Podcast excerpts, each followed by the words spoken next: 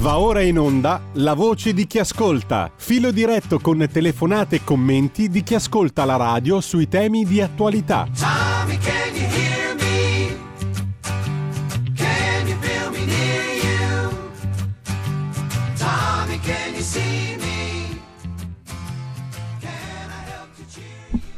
Rieccoci qua. Allora, direi, se siete d'accordo, mettiamola così, è una formula retorica ovviamente. Intanto, ri buongiorno a tutti coloro che sono all'ascolto. Ascolto la voce di chi ascolta, si parla e si ascolta. È il bello della radio, una roba meravigliosa, semplicissima ma meravigliosa. Eh, mh, direi che vi segnalo ancora un po' di robetta interessante e poi ci facciamo la consueta chiacchierata di questa rubrica sull'attualità, i, mo- i motivi e gli argomenti di discussione non mancano. Nel frattempo però abbiamo ascoltato un terzo brano musicale di oggi, Eddie Duran, My Inspiration, il titolo del pezzo, Eddie Duran, chitarrista, nasce oggi il 6 settembre del 1925 a San Francisco in California, se n'è andato tre anni fa. E ha suonato anche con Benny Goodman oltre che con tanti altri. E lo abbiamo appunto ascoltato. Avremo tanti mh, spunti musicali questa mattina, così come avremo la possibilità di ascoltare un'interessante conversazione alle ore 16 questo pomeriggio di Maurizio Bolognetti che ha intervistato Michele Marsiglia, presidente di Feder Petroli Italia, che risponde alle domande di Maurizio Bolognetti su crisi energetica, sanzioni, speculazione, ma anche sulla misteriosa morte del presidente della Lukoil in una conversazione di circa 40 minuti in esclusiva per Radio Libertà e per il canale YouTube di Maurizio Bolognetti Conoscere per deliberare. Ne sentiamo una breve anticipazione, la conversazione credo possa essere molto interessante per tutti voi. Gliela butto lì cruda cruda, ma secondo lei le sanzioni stanno stritolando la Russia o stanno stritolando le nostre economie a partire sicurissimamente dall'economia italiana? Io con lei riesco a essere rilassato e franco quando facciamo le interviste. Io non sono mai stato e non siamo mai stati, almeno l'indotto dell'oil e del gas, ma anche prima di, di portare me eh, su questa poltrona a un processo di sanzioni, perché il processo di sanzioni può essere applicato sì per un tempo limitato, ma noi siamo, l'Europa è vittima delle proprie sanzioni, cioè tutto quello che sta succedendo e che ci stiamo tutti scandalizzando. Oggi vedevo i titoli delle agenzie che dicevano Europa nella morsa della Russia, nella morsa del gas.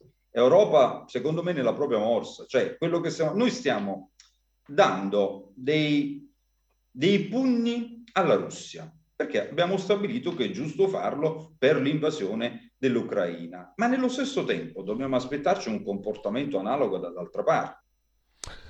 Allora, questo è solo un anticipo della conversazione, una quarantina di minuti, 38 minuti, che potrete ascoltare alle ore 16 e qualcosa questo pomeriggio, la conversazione di Maurizio Bolognetti con, con Michele Marsiglia, presidente di Feder Petroli Italia. Crisi energetica, sanzioni, speculazione, ma anche la misteriosa morte del presidente della Lukoil. Non perdetevela questa conversazione oggi pomeriggio alle ore 16.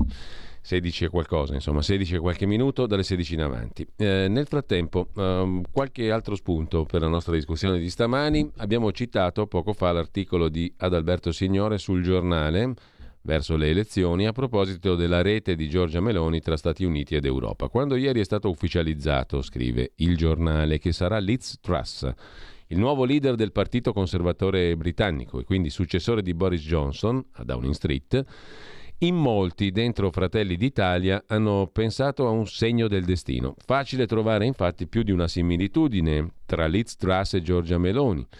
E altrettanto banale immaginare che la nomina a primo ministro del Regno Unito di Liz Truss possa essere di buon auspicio in vista delle elezioni del 25 settembre. Ma al di là delle suggestioni, di certo c'è che la rete internazionale su cui sta lavorando da tempo Giorgia Meloni si va ulteriormente rafforzando. La leader di Fratelli d'Italia ha chiaro che se toccherà a lei andare a Palazzo Chigi è su quel fronte, quello internazionale, che si rischia di più, soprattutto se resterà la divergenza di vedute con la Lega dell'alleato Salvini sulla cosiddetta guerra del gas in particolare. Proprio ieri Putin ha fatto sapere che le forniture riprenderanno solo con la revoca delle sanzioni.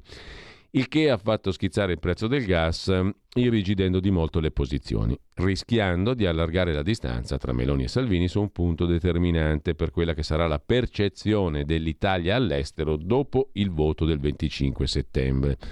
La leader di Fratelli d'Italia ne è ben consapevole Ecco perché non perde occasione per ribadire la sua ferma posizione filoatlantica, nettamente schierata a favore di Kiev, mai esitante nel condannare l'invasione dell'Ucraina decisa dal Cremlino.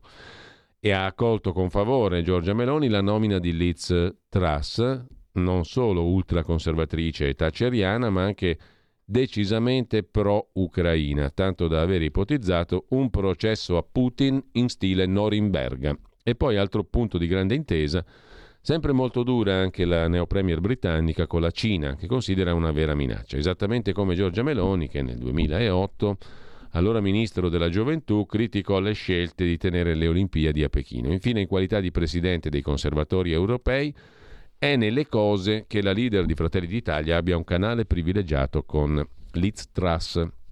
Il Partito Conservatore britannico infatti ha dato un contributo determinante alla nascita dei conservatori europei di cui oggi Meloni è presidente. Solo dopo la Brexit Raffaele Fitto, primo italiano a entrare nei conservatori, uno degli ambasciatori di Giorgia Meloni in Europa, ha preso il posto del britannico Syed Kamal come co-presidente del gruppo al Parlamento europeo, il gruppo dei conservatori. Con la Trassa, insomma, la leader di Fratelli d'Italia avrà un canale privilegiato. Dopo il 25 settembre sarà Londra la meta di uno dei primi impegni internazionali di Giorgia Meloni, che non a caso ieri si è congratulata col nuovo primo ministro del Regno Unito, dicendosi certa che sarà possibile rafforzare una già consolidata collaborazione.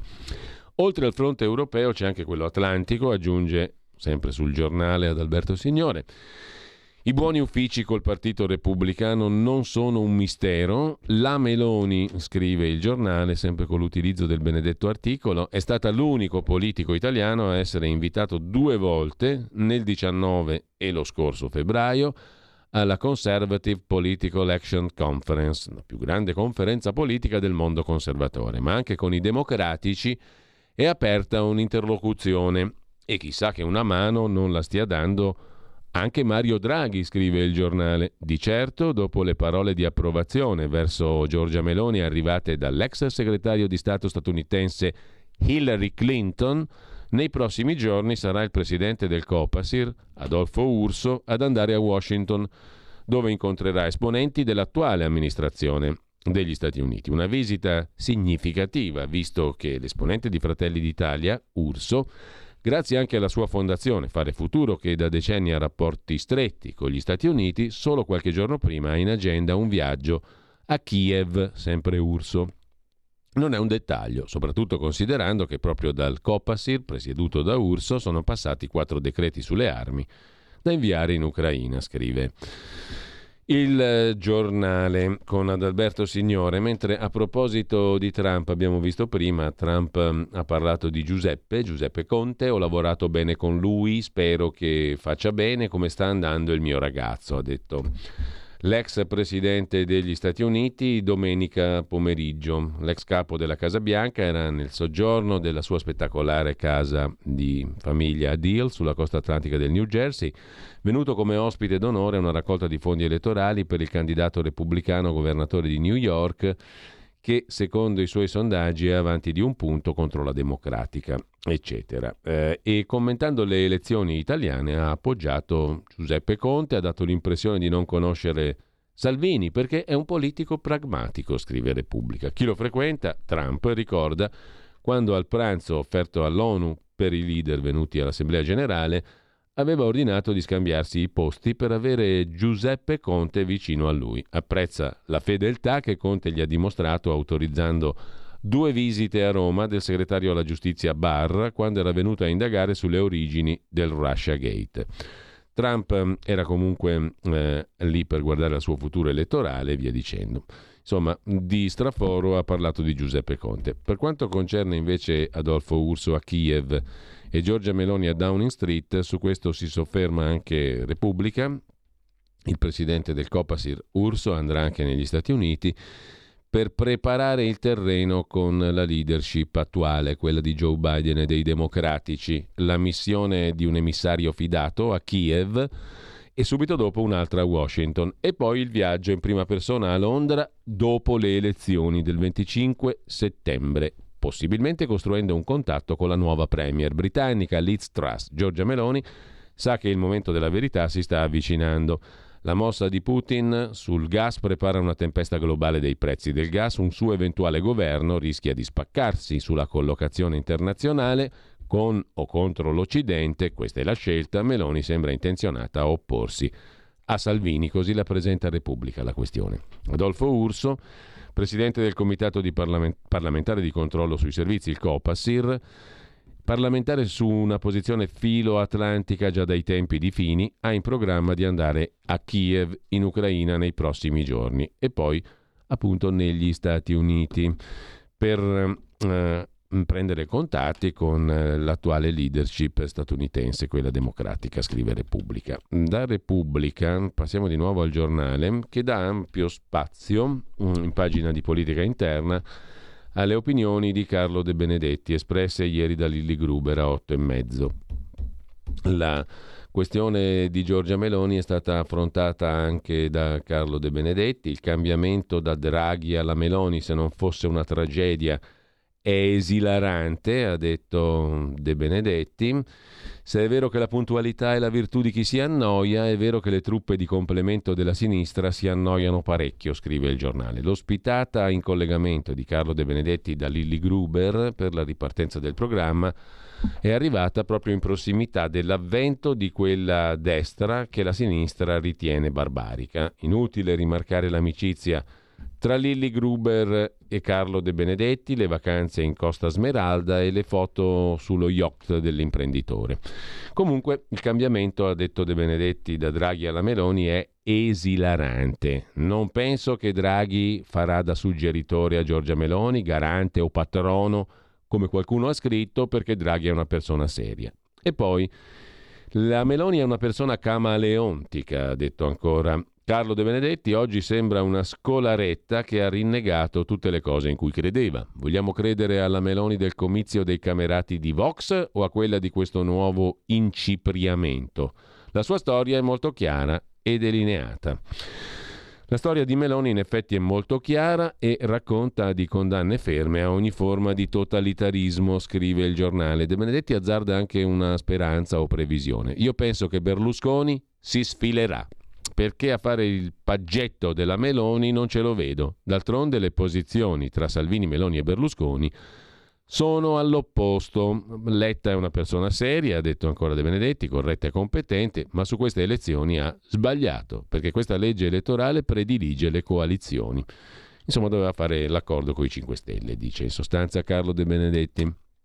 Mentre sul giornale vi segnalo, la notizia l'abbiamo già vista prima, ma il pezzo di cronaca e di commento di Fausto Biloslavo sulla questione del permesso umanitario. Adesso basta la buona volontà. La Cassazione ha dato ragione a un nigeriano a cui era stato rifiutato l'asilo perché non aveva un lavoro fisso. Se come migrante però hai una seria intenzione di integrarti in Italia, puoi restare con tanto di protezione umanitaria. Di fatto basta la volontà, contano di meno i fatti concreti. Per non parlare del migrante che è riuscito a restare in Italia grazie alle inondazioni nel suo paese. Sono sentenze che vanno rispettate, ma ogni tanto lasciano a bocca aperta. E agli occhi del cittadino medio, scrive Fausto Biloslavo sul giornale di oggi, sembrano assurde. La Corte di Cassazione ha riconosciuto che la seria intenzione di Patrick di integrarsi in Italia è sufficiente per restarci con un permesso di soggiorno per motivi umanitari.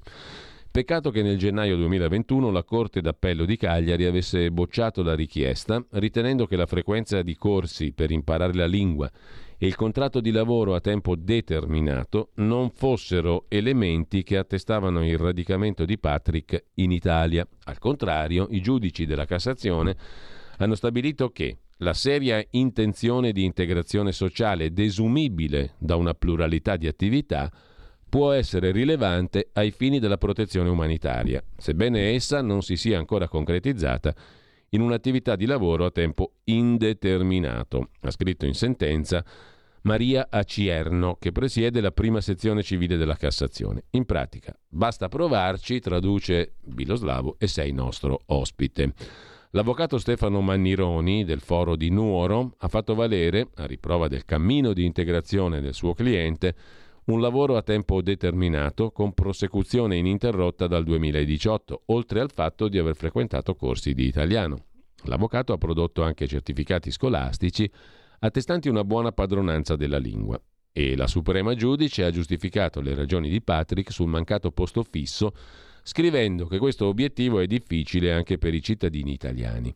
In definitiva, più che guardare ai risultati concretamente raggiunti, occorre analizzare il percorso effettivamente intrapreso dalla persona che richiede il permesso di soggiorno per motivi umanitari, anche soltanto a livello di seria intenzione, se ravvisata dal giudice naturalmente. Tutto troppo facile e dannoso come precedente, scrive Biloslavo. Questo precedente potrebbe aprire una valanga di ricorsi a casi simili. Non sarà sempre facile stabilire la corrispondenza alla realtà di questa seria intenzione del migrante di integrarsi in Italia. Un'altra sentenza tragicomica, ricorda Biloslavo, è quella del Tribunale di Venezia che ha accolto il ricorso di un nigeriano 33enne per ottenere permesso di protezione sussidiaria già rigettato dalla Commissione territoriale di Treviso nel 19. I giudici che si occupano di immigrazione hanno stabilito che il nigeriano aveva ragione a essere scappato nel 2016 da una cittadina del Niger, Bosso, sul confine con la Nigeria, dopo l'attacco al mercato locale da parte di Boko Haram, il gruppo jihadista africano si scontrava con l'esercito nigeriano. Una valanga di profughi sono fuggiti in questa cittadina, Bosso. Dal 2019 però non si registrano più gravi attacchi terroristici. Il migrante è arrivato in Italia attraverso il traffico di esseri umani dalla Libia. A Treviso non avevano creduto molto alla sua storia, ma i giudici di Venezia hanno spiegato che accanto all'instabilità politica va tenuto conto anche dei cambiamenti climatici. Dall'agosto del 2020 inoltre il Niger, scrivono i giudici, sta affrontando le peggiori inondazioni della sua storia, che hanno colpito oltre mezzo milione di persone in una sola stagione. E il Tribunale di Venezia, come se fosse una costola dell'ONU sul clima e la fame nel mondo, ha sottolineato che il Niger è identificato tra i dieci paesi più vulnerabili ai cambiamenti climatici dall'indice Notre Dame stabilito dall'omonima università francese. Perciò bisogna garantire al migrante protezione sussidiaria facendolo restare da noi, scrive Fausto Biloslavo. Vi segnalo poi, andiamo rapidi, siamo già alle 9.53, un altro articolo, l'abbiamo accennato prima, in Germania qualcuno stava argomentando in questi giorni circa il fatto che il governo tedesco, socialdemocratico, avesse stanziato aiuti per 65 miliardi di euro per la questione energia. Ma in Germania si sta già chiudendo, ci racconta Roberto Giardina da Berlino. Si comincia con i parrucchieri, con i fornai, con i cinema, i teatri e le cooperative di taxi. Insomma, si profila un autunno molto poco bello. Io sono io e di voi non mi importa, ha detto Annalena Baerbock, ministra del governo tedesco a Praga. La giovane ministra degli esteri tedesca, 41enne, Sicuramente non avrà visto il film Il Marchese del Grillo, ma la battuta di Alberto Sordi, io sono io e lascio perdere il resto, le sarebbe piaciuta, scrive Giardina. Dispiace parlare troppo di lei, ma è colpa o merito suo. Fa di tutto per restare alla ribalta. Non è che abbia sempre torto, ma spesso sbaglia il tono, ha commentato Berliner Zeitung.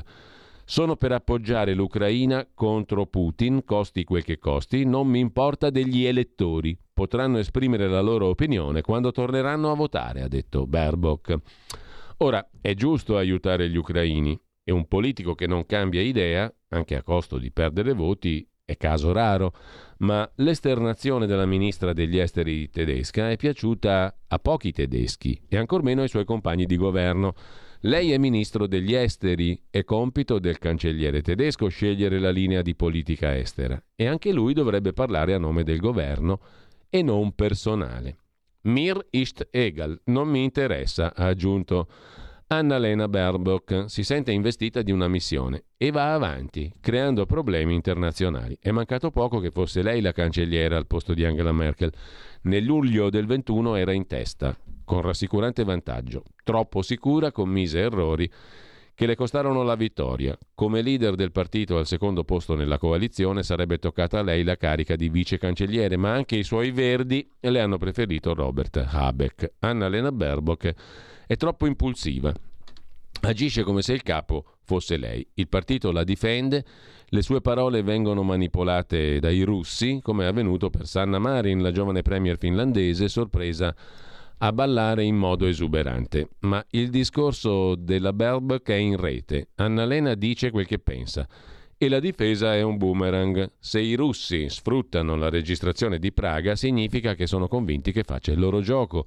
La signora Baerbock ha il merito di parlare chiaro e spesso provoca incidenti, ha scritto Berliner Zeitung. Le sanzioni contro Putin rimarranno anche in inverno. Tutti dovranno fare sacrifici, ha detto Annalena Baerbock, che ha aggiunto che ci saranno aiuti per i tedeschi in difficoltà. Ma per l'autunno, qua in Germania, racconta Roberto Giardina, si temono proteste popolari. Sabato a Praga nella Wenzelplatz, dove nel 68 i cechi affrontarono l'Armata Rossa, in 70.000 hanno manifestato contro le sanzioni contro la Russia. La Frankfurter Allgemeine li giudica tutti filorussi, ma non è vero. A Praga non dimenticano la repressione della primavera di Dubček. I cechi protestano, dovete pensare anche a noi. Ieri a Berlino e a Lipsia sono avvenute manifestazioni contro Baerbock meno imponenti di Praga, ma è un brutto segnale per l'autunno. L'AfD all'estrema destra e la Linke alla sinistra chiedono le dimissioni di Annalena Baerbock. Il responsabile della politica estera della CDU dei cristiano-democratici, Norbert Röttgen, la critica. Il suo è un eroismo di facciata politici democratici cercano di convincere con buoni argomenti e non proclamando Basta quel che dico io. Domenica, intanto, dopo 22 ore di consiglio, il governo tedesco ha annunciato aiuti per 65 miliardi di euro. Tuttavia, racconta Roberto Giardina, il provvedimento, secondo i giornali, è confuso, non entusiasma. La somma è giusta, ma la distribuzione molto meno e non affronta la crisi energetica. Offrire 300 euro ai pensionati, 200 agli studenti o biglietti scontati sulle ferrovie non basta, molto rimane sulla carta, ci vorrà tempo.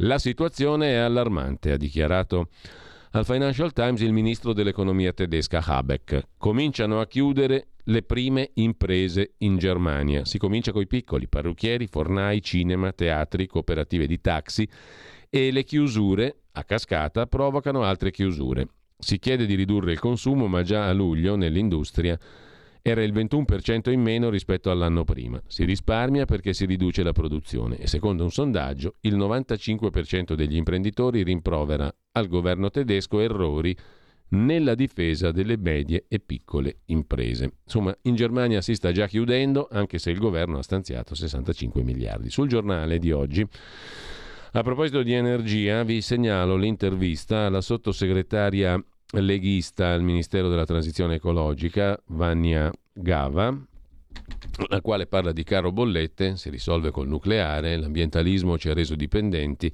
basta con gli ideologismi ecologici, chiudere le centrali fu un errore. Siamo stati i primi a lanciare l'allarme sulla questione energia.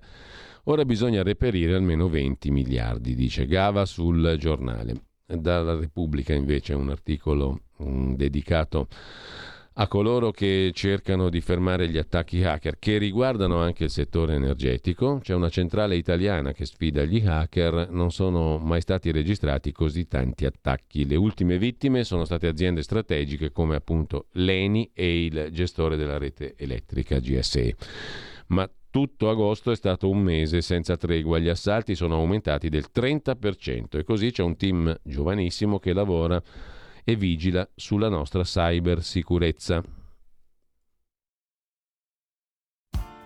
Tutte le domeniche, dalle 8 alle 10, la rassegna stampa del giorno e alcuni dei fatti principali della settimana che si è appena conclusa, con ospiti e telefonate in diretta la domenica mattina non perdere contatto con la realtà. su Radio Libertà, senza filtri né censure.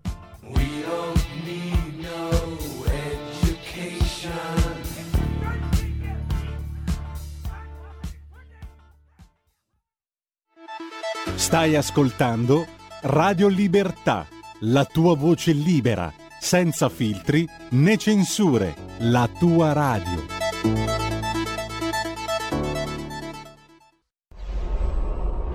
Radio Libertà. Veniamo da una lunga storia e andiamo incontro al futuro con spirito libero per ascoltare tutti e per dare voce a tutti.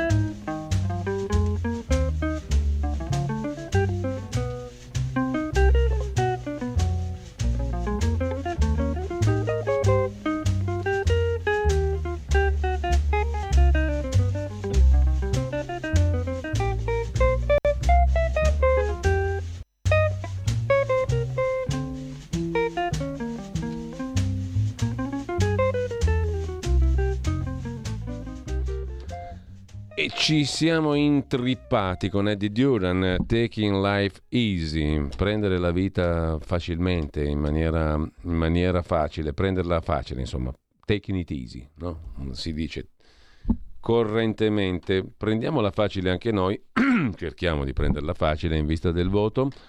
E, mh, apriamo le linee adesso a questo punto perché sono già le 10.04. Eh, gli argomenti sono quelli di cui bene o male abbiamo discusso anche stamani, di cui avete letto e appreso. C'è una curiosità di fondo, ma voi dov'è che vi approvvigionate di notizie? Le notizie dove andate a prenderle per seguire la politica, la campagna elettorale? Innanzitutto, qual è la vostra fonte principale? Se ne sono dette tante anche sui social e tutto il resto, no? in, queste, in questi anni ormai. Qual è secondo voi e la vostra personalissima anche fonte di notizie e mh, dove cercate approfondimenti, mh, ehm, notizie in più, mh, eh, quello che insomma vi interessa, dov'è che andate a cercarlo? Cos'è che fate per eh, essere al corrente dell'attualità? Può essere uno spunto interessante per vedere quali sono i mezzi più affidabili, tra le altre cose. Mentre vi ricordo il numero per gli interventi in diretta 02 66 20 3529, le linee sono a vostra disposizione. Per i messaggi via WhatsApp 346 64 27 7756. Poi gli diamo un'occhiata. Intanto io ne approfitto, in attesa dei vostri contributi. Scusate questa specie di raucedine che non so da dove derivi. Boh, forse dal fatto che si usa troppo la gola e la bocca. Semplicemente usura, usura 25ennale. Ogni tanto si manifesta. Intanto dicevo, eh, vi approfitto per segnalarvi ancora cose credo utili. Sul foglio di oggi Marianna Rizzini si occupa di chiacchierare con Paola Mastrocola, l'abbiamo sentita anche in occasione dell'uscita del suo libro con Luca Ricolfi sulla scuola, il danno scolastico, la scuola progressista come macchina della diseguaglianza.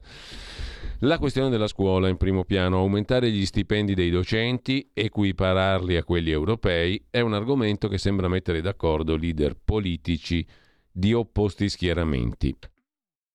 Ma è possibile sostenere in futuro una spesa aggiuntiva e costante che viene stimata fra i 6 e gli 8 miliardi di euro all'anno? Ed è davvero questa la soluzione magica per una scuola migliore? Cioè aumentare gli stipendi dei docenti? Seppure è importante, e lo è, cos'altro manca alla scuola per essere all'altezza dei tempi difficili? Paola Mastrocola ex docente, scrittrice, ha scritto un anno fa con politologo e sociologo Luca Ricolfi un libro, appunto, Il danno scolastico, ne abbiamo parlato qui in radio e oggi dice che sì, sarebbe felice di vedere raddoppiati gli stipendi dei professori, ma non è tanto quello il punto, non è l'unico, non è il più urgente. Si pensa sempre che i problemi della scuola possano essere risolti aumentando gli stipendi e i fondi, ma non si sente molto parlare di cultura, dice Mastro Cola. Mi piacerebbe che qualcuno in campagna elettorale e non riportasse la scuola alla sua dimensione culturale. Si sente spesso parlare di stipendi dei docenti come se si alludesse alla reputazione sociale dei docenti. Ma questo è il problema? Si misura la reputazione sociale da questo? Fermo restando che sarei felice di vedere gli stipendi dei docenti crescere, penso che un docente dovrebbe prima di tutto essere stimato in quanto portatore di cultura figura magistrale che crea intorno a sé un alone di autorevolezza. Mi intristisce che si finisca sempre sul tema dei soldi quando si parla di scuola e mai sull'urgenza di un piano di idee per la scuola. Da dove cominciare dopo due anni in cui se non si parlava di soldi si parlava di logistica Covid, banchi, mascherine e distanziamento? Difficile, dice Mastrocola al foglio, sentir nominare la sostanza sulla scuola e sostanza significa intanto rendersi conto dell'emergenza vera, cioè la miriade di giovani disinteressati, lontani dallo studio, persi. Sono giovani che disperdiamo. Spesso si accusano i genitori assenti, distratti, presi dalle loro vite caotiche. Penso invece proprio al ruolo dei docenti, dice Mastro Cola. Osservando i ragazzi fin dalla scuola elementare, ci si rende conto che quando uno studente viene portato verso l'abitudine al pensiero, allo studio, quando si cerca di trasmettergli amore per la scienza e per la cultura, quello studente spontaneamente si interessa. La sua vita diventa più piena, senza bisogno di un massiccio uso dei social. Si può insegnare a ragionare, a pensare, invece è come se si volesse soltanto riempire e questo non è compito del genitore, non nel senso in cui quel compito deve essere svolto dalla scuola. La scuola che piacerebbe a Paola Mastrocola dovrebbe essere ridotta nell'orario, potenziata nella sostanza. Una scuola attenta, se io non esigo nulla dallo studente, se non controllo quello che fa, quello che pensa, quello che ha capito, quel ragazzo facilmente fa altro. L'insegnante deve tornare a essere una figura che guida, che ti porta, che illumina un'alternativa. E penso che questa sia la cosa da fare, scardinando il modello di scuola fatto di riempimento, di extra, di sostegno parcellizzato senza attenzione ai fondamentali. E poi ci si stupisce, conclude Mastrocola, della crescente incapacità di parlare, capire, leggere, esprimere un pensiero? Non possiamo lasciare che un giovane si esprima solo sui social. Come limitare, come intervenire? Per quanto concerne i genitori. Anni fa, conclude Paola Mastrocolla, il genitore spesso doveva intervenire per limitare l'uso della PlayStation. Oggi ci sono i social, ma credo che come allora, allora come oggi, non si tratti tanto di limitare, quanto di far vedere che esiste un altro mondo. Se fai vedere che esiste, il ragazzo lo sceglierà. Entrerà in quel libro, in quell'opera, in quel tema, si incuriosirà. Proviamo a riproporre Goethe invece di riempire la scuola di sportelli, corsi ed esperti. Ci sono troppe voci, Torniamo all'essenziale, alla concentrazione su materie meravigliose ora strette tra mille progetti. È un cambiamento di mentalità, ma secondo me questa è l'urgenza. Così sulla scuola. Paola Mastrocola oggi sul foglio. Intanto c'è una telefonata in attesa, la sentiamo subito 02 66 20 35 29. Pronto? Allora, buongiorno, senta, telefono da Savona. Eh, volevo eh, cercare di capire come mai che si investono un sacco di miliardi in eh, rigassificatori e acquisto di, di petrolio e gas a prezzi incredibili, quando invece basterebbe che questi finanziamenti venissero fatti per le energie rinnovabili e tutti si potrebbero mettere dei pannelli sui tetti o, fare, o sui capannoni Pensi solo che basta un quadrato di 100 km per 40 km di pannelli e servirebbe per tutta la nostra esigenze energetiche di, di corrente. Quindi gli 80 e passa miliardi che stanno spendendo in eh, energie fossili praticamente sarebbero più che sufficienti per fare questo, questa autonomia, eh, è praticamente gratuito, il sole è gratuito. Io me lo spiego solo col fatto che visto che c'era una transizione verde, c'erano tutte queste compagnie petrolifere eh, che stavano riducendo, e soprattutto le banche che gli prestano i soldi, che stavano riducendo gli investimenti e adesso se ne stanno approfittando per aumentare, per fare tutto quello che negli ultimi due o tre anni era stato, era, era stato ridotto. Diciamo. Secondo me è l'unica spiegazione, perché veramente non ce n'è altra.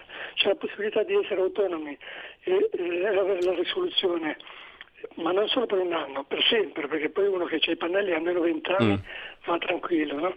Quindi l'unica spiegazione che mi dà è questa. Sono le solite eh, grandi potenze Bene. economiche che fanno, fanno, non vogliono chiudere diciamo, i rubinetti eh, della, delle, dei rifornimenti bancari e continuano quindi gli investimenti che sono miliardari. Bene, eh. la ringrazio, ho capito il concetto. Tra l'altro sulla questione delle rinnovabili c'è chi dice, come lei saprà, che non è assolutamente una via percorribile per arrivare all'autosufficienza perché col sole, con l'acqua, col geotermico, col vento non si arriva da nessuna parte, o meglio, non è che non si arrivi da nessuna parte, non si copre il fabbisogno totale.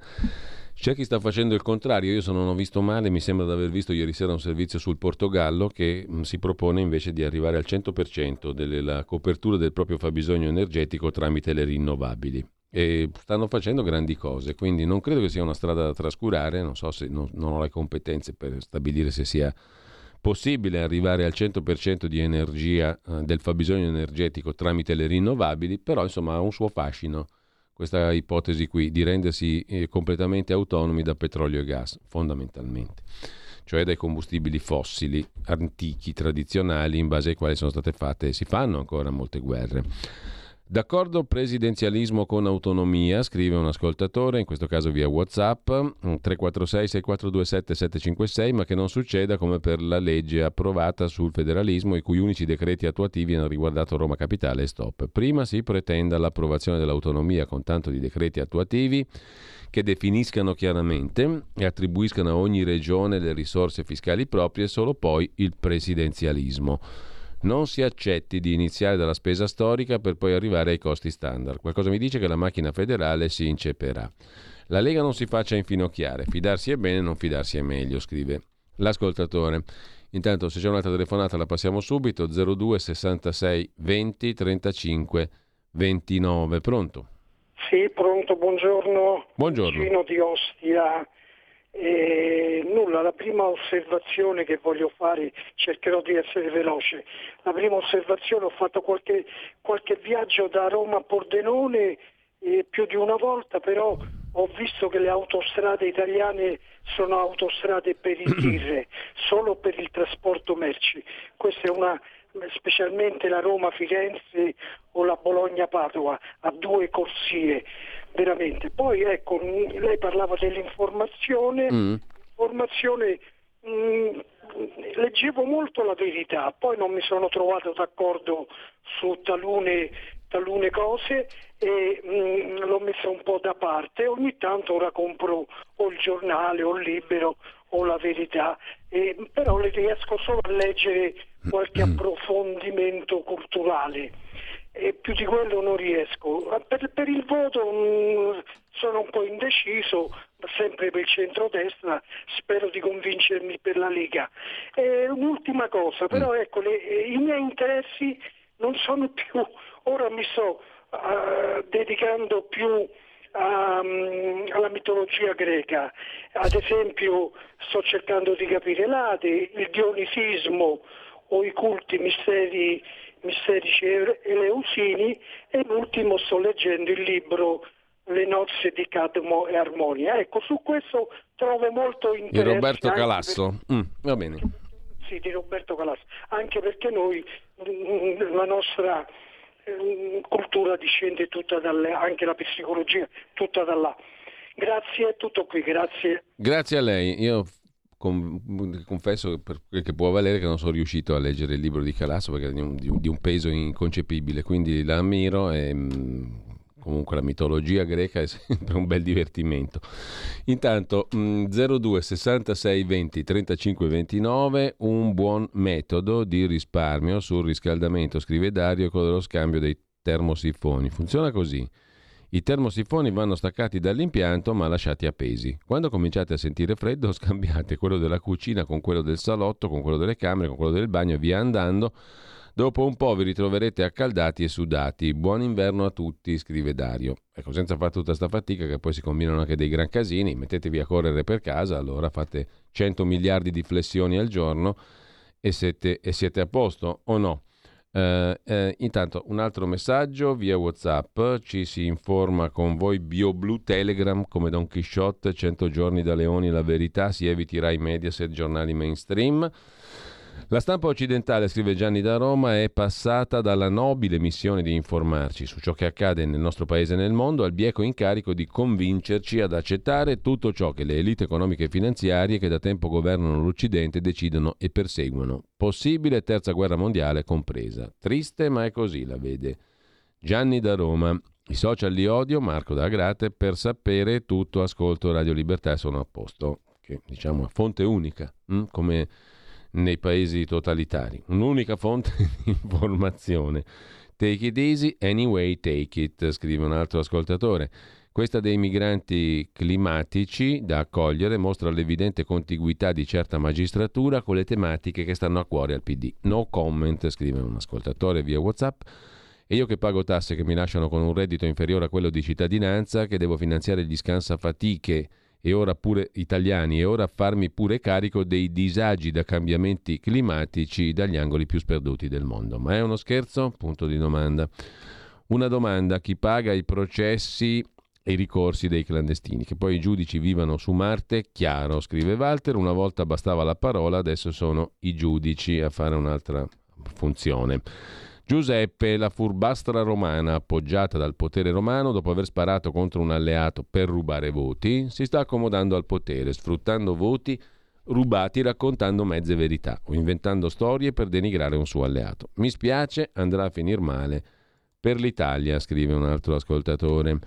Eh, poi Ambrogio, le parole del professor Valditara, siamo alle 9.28, sono musica per le orecchie di noi leghisti, la realtà è che Meloni è romano-centrica, non concederà nulla. Così la vedono alcuni ascoltatori. Eh, sono le 10.18, dopo la scuola io vi segnalo anche per la pagina di economia e lavoro, in questo caso un articolo di avvenire, che ci riporta a Trieste. Al Ministero dell'Economia e dello Sviluppo si apre l'avvertenza Varzila, bufera sull'azienda finlandese che ha annunciato la chiusura dello stabilimento di Trieste. Sono 450 i posti a rischio. Il Ministro del Lavoro Orlando afferma che siamo ancora in tempo per introdurre regole più severe. Come salvare Varzila in vista dell'incontro al Ministero dello Sviluppo Economico nel pomeriggio di domani cresce il pressing perché il governo intervenga e salvi 450 posti di lavoro a rischio. Varzila, ha detto il ministro del lavoro Andrea Orlando, non è un'impresa decotta, fa utili, opera in un settore ad elevata tecnologia, quindi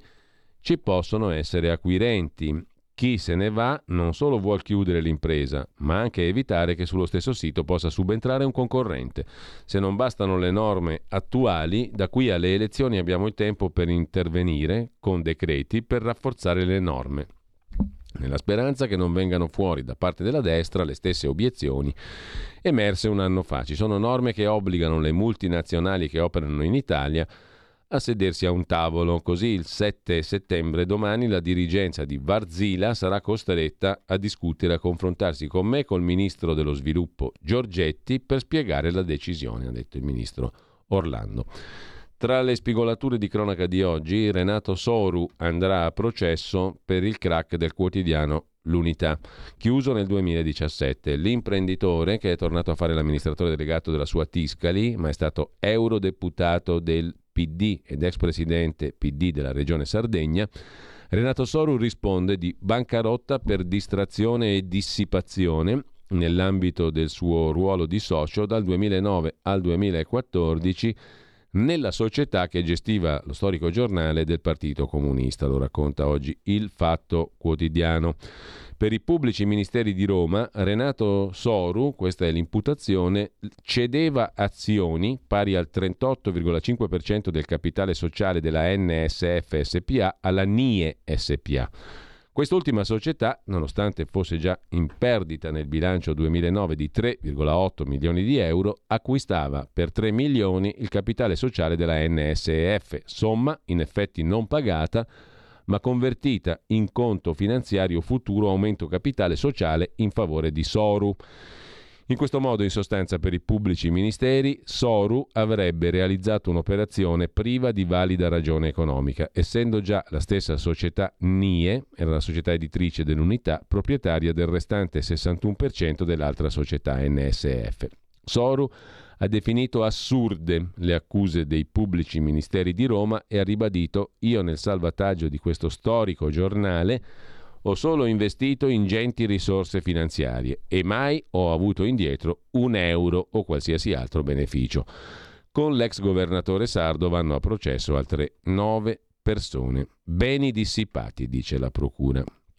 E l'accusa è nei confronti appunto dell'ex eh, amministratore del, dell'ex amministratore delegato dell'unità, del proprietario anzi dell'unità, a un certo punto era diventato lui l'editore. Altre nove persone a processo, alcuni membri del, del consiglio di amministrazione della società editrice, tra cui Antonio Mazzeo, attuale presidente del Consiglio regionale toscano in quota PD. Per i pubblici ministeri gli undici imputati non hanno ridotto i costi della società continuando a stampare copie giornaliere molto superiori alle vendute e mm, non hanno posto, in, hanno posto in essere un'operazione di fusione societaria fortemente svantaggiosa per la società editrice dell'unità.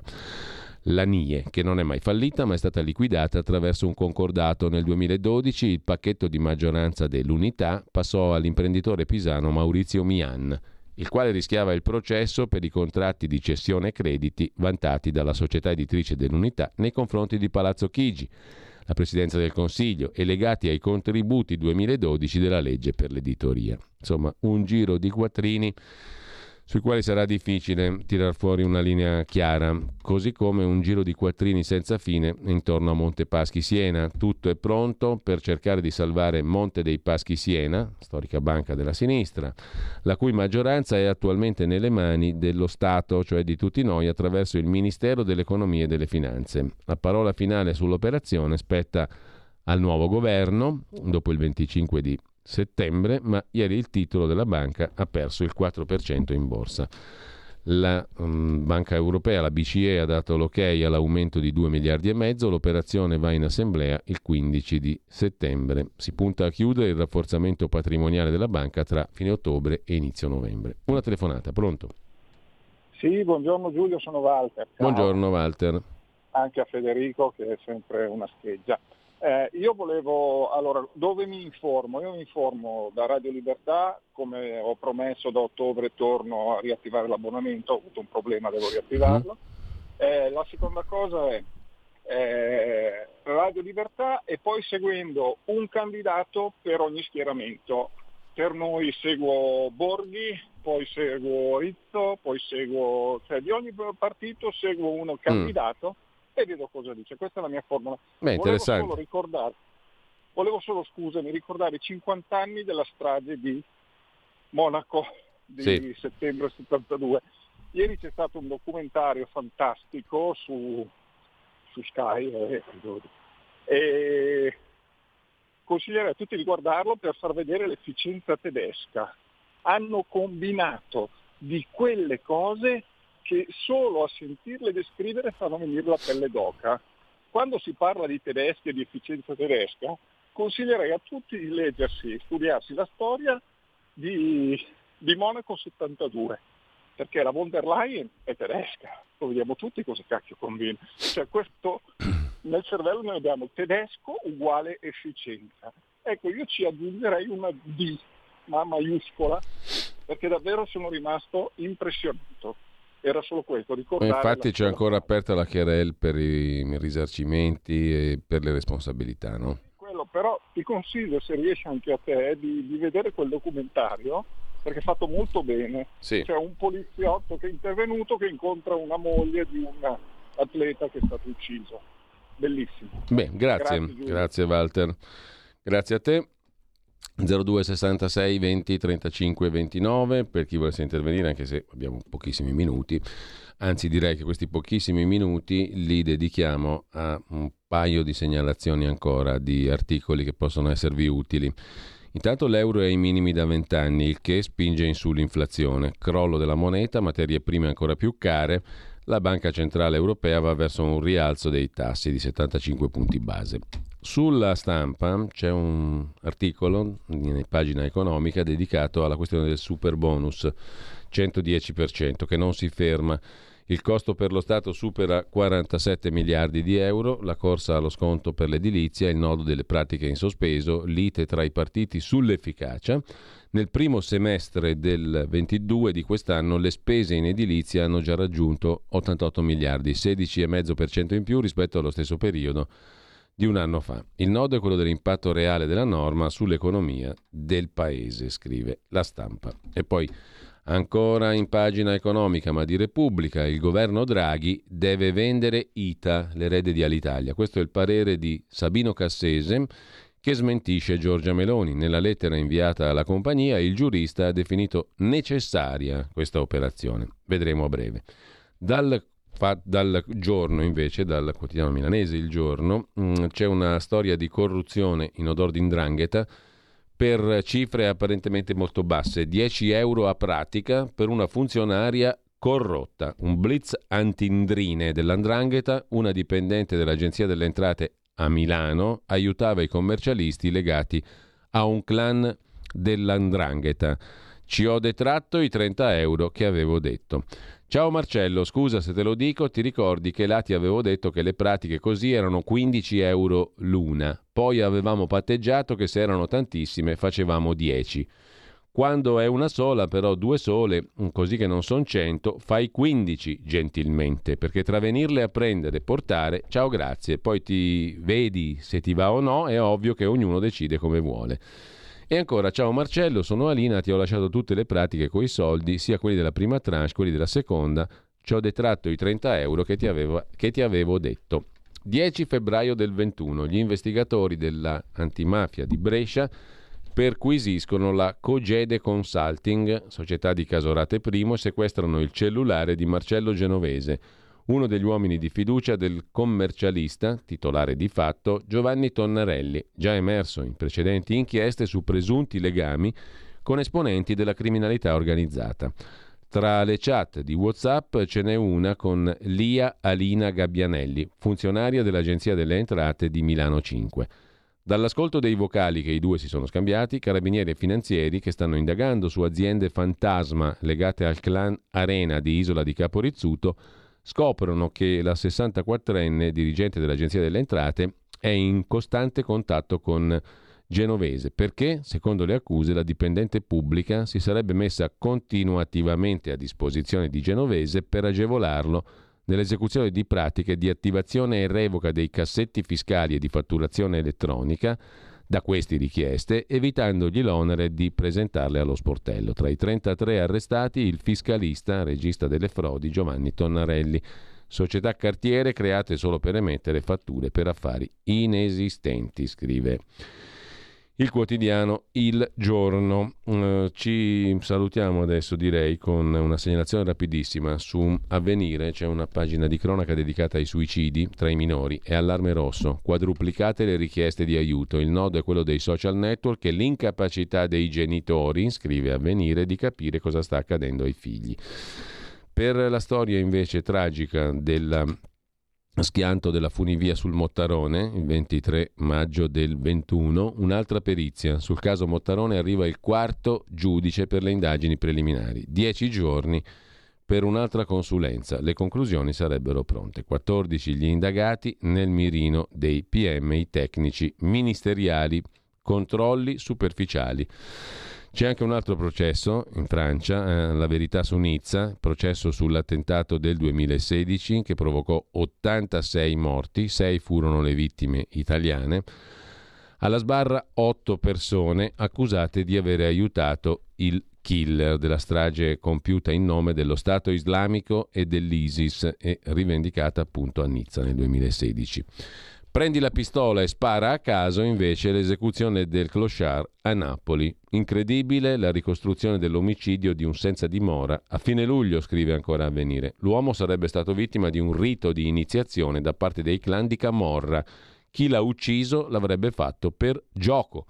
Agli inquirenti della squadra mobile la scena ha ricordato un precedente raccontato dalla serie televisiva Gomorra. Tra le altre ipotesi, un delitto per noia e forse il killer voleva soltanto provare l'arma. Ci salutiamo qua. Buona prosecuzione di ascolto a tutti. Adesso mm, di nuovo con voi Alessandro Panza per questo speciale gestito dai parlamentari europei eh, della Lega in vista della ripresa della normale programmazione del nostro palinsesto normale, diciamo così. Però intanto grazie davvero anche al contributo che ci danno, il loro originale punto di vista, i parlamentari europei. Buon ascolto. Avete ascoltato la voce di chi ascolta. Tommy, can you hear?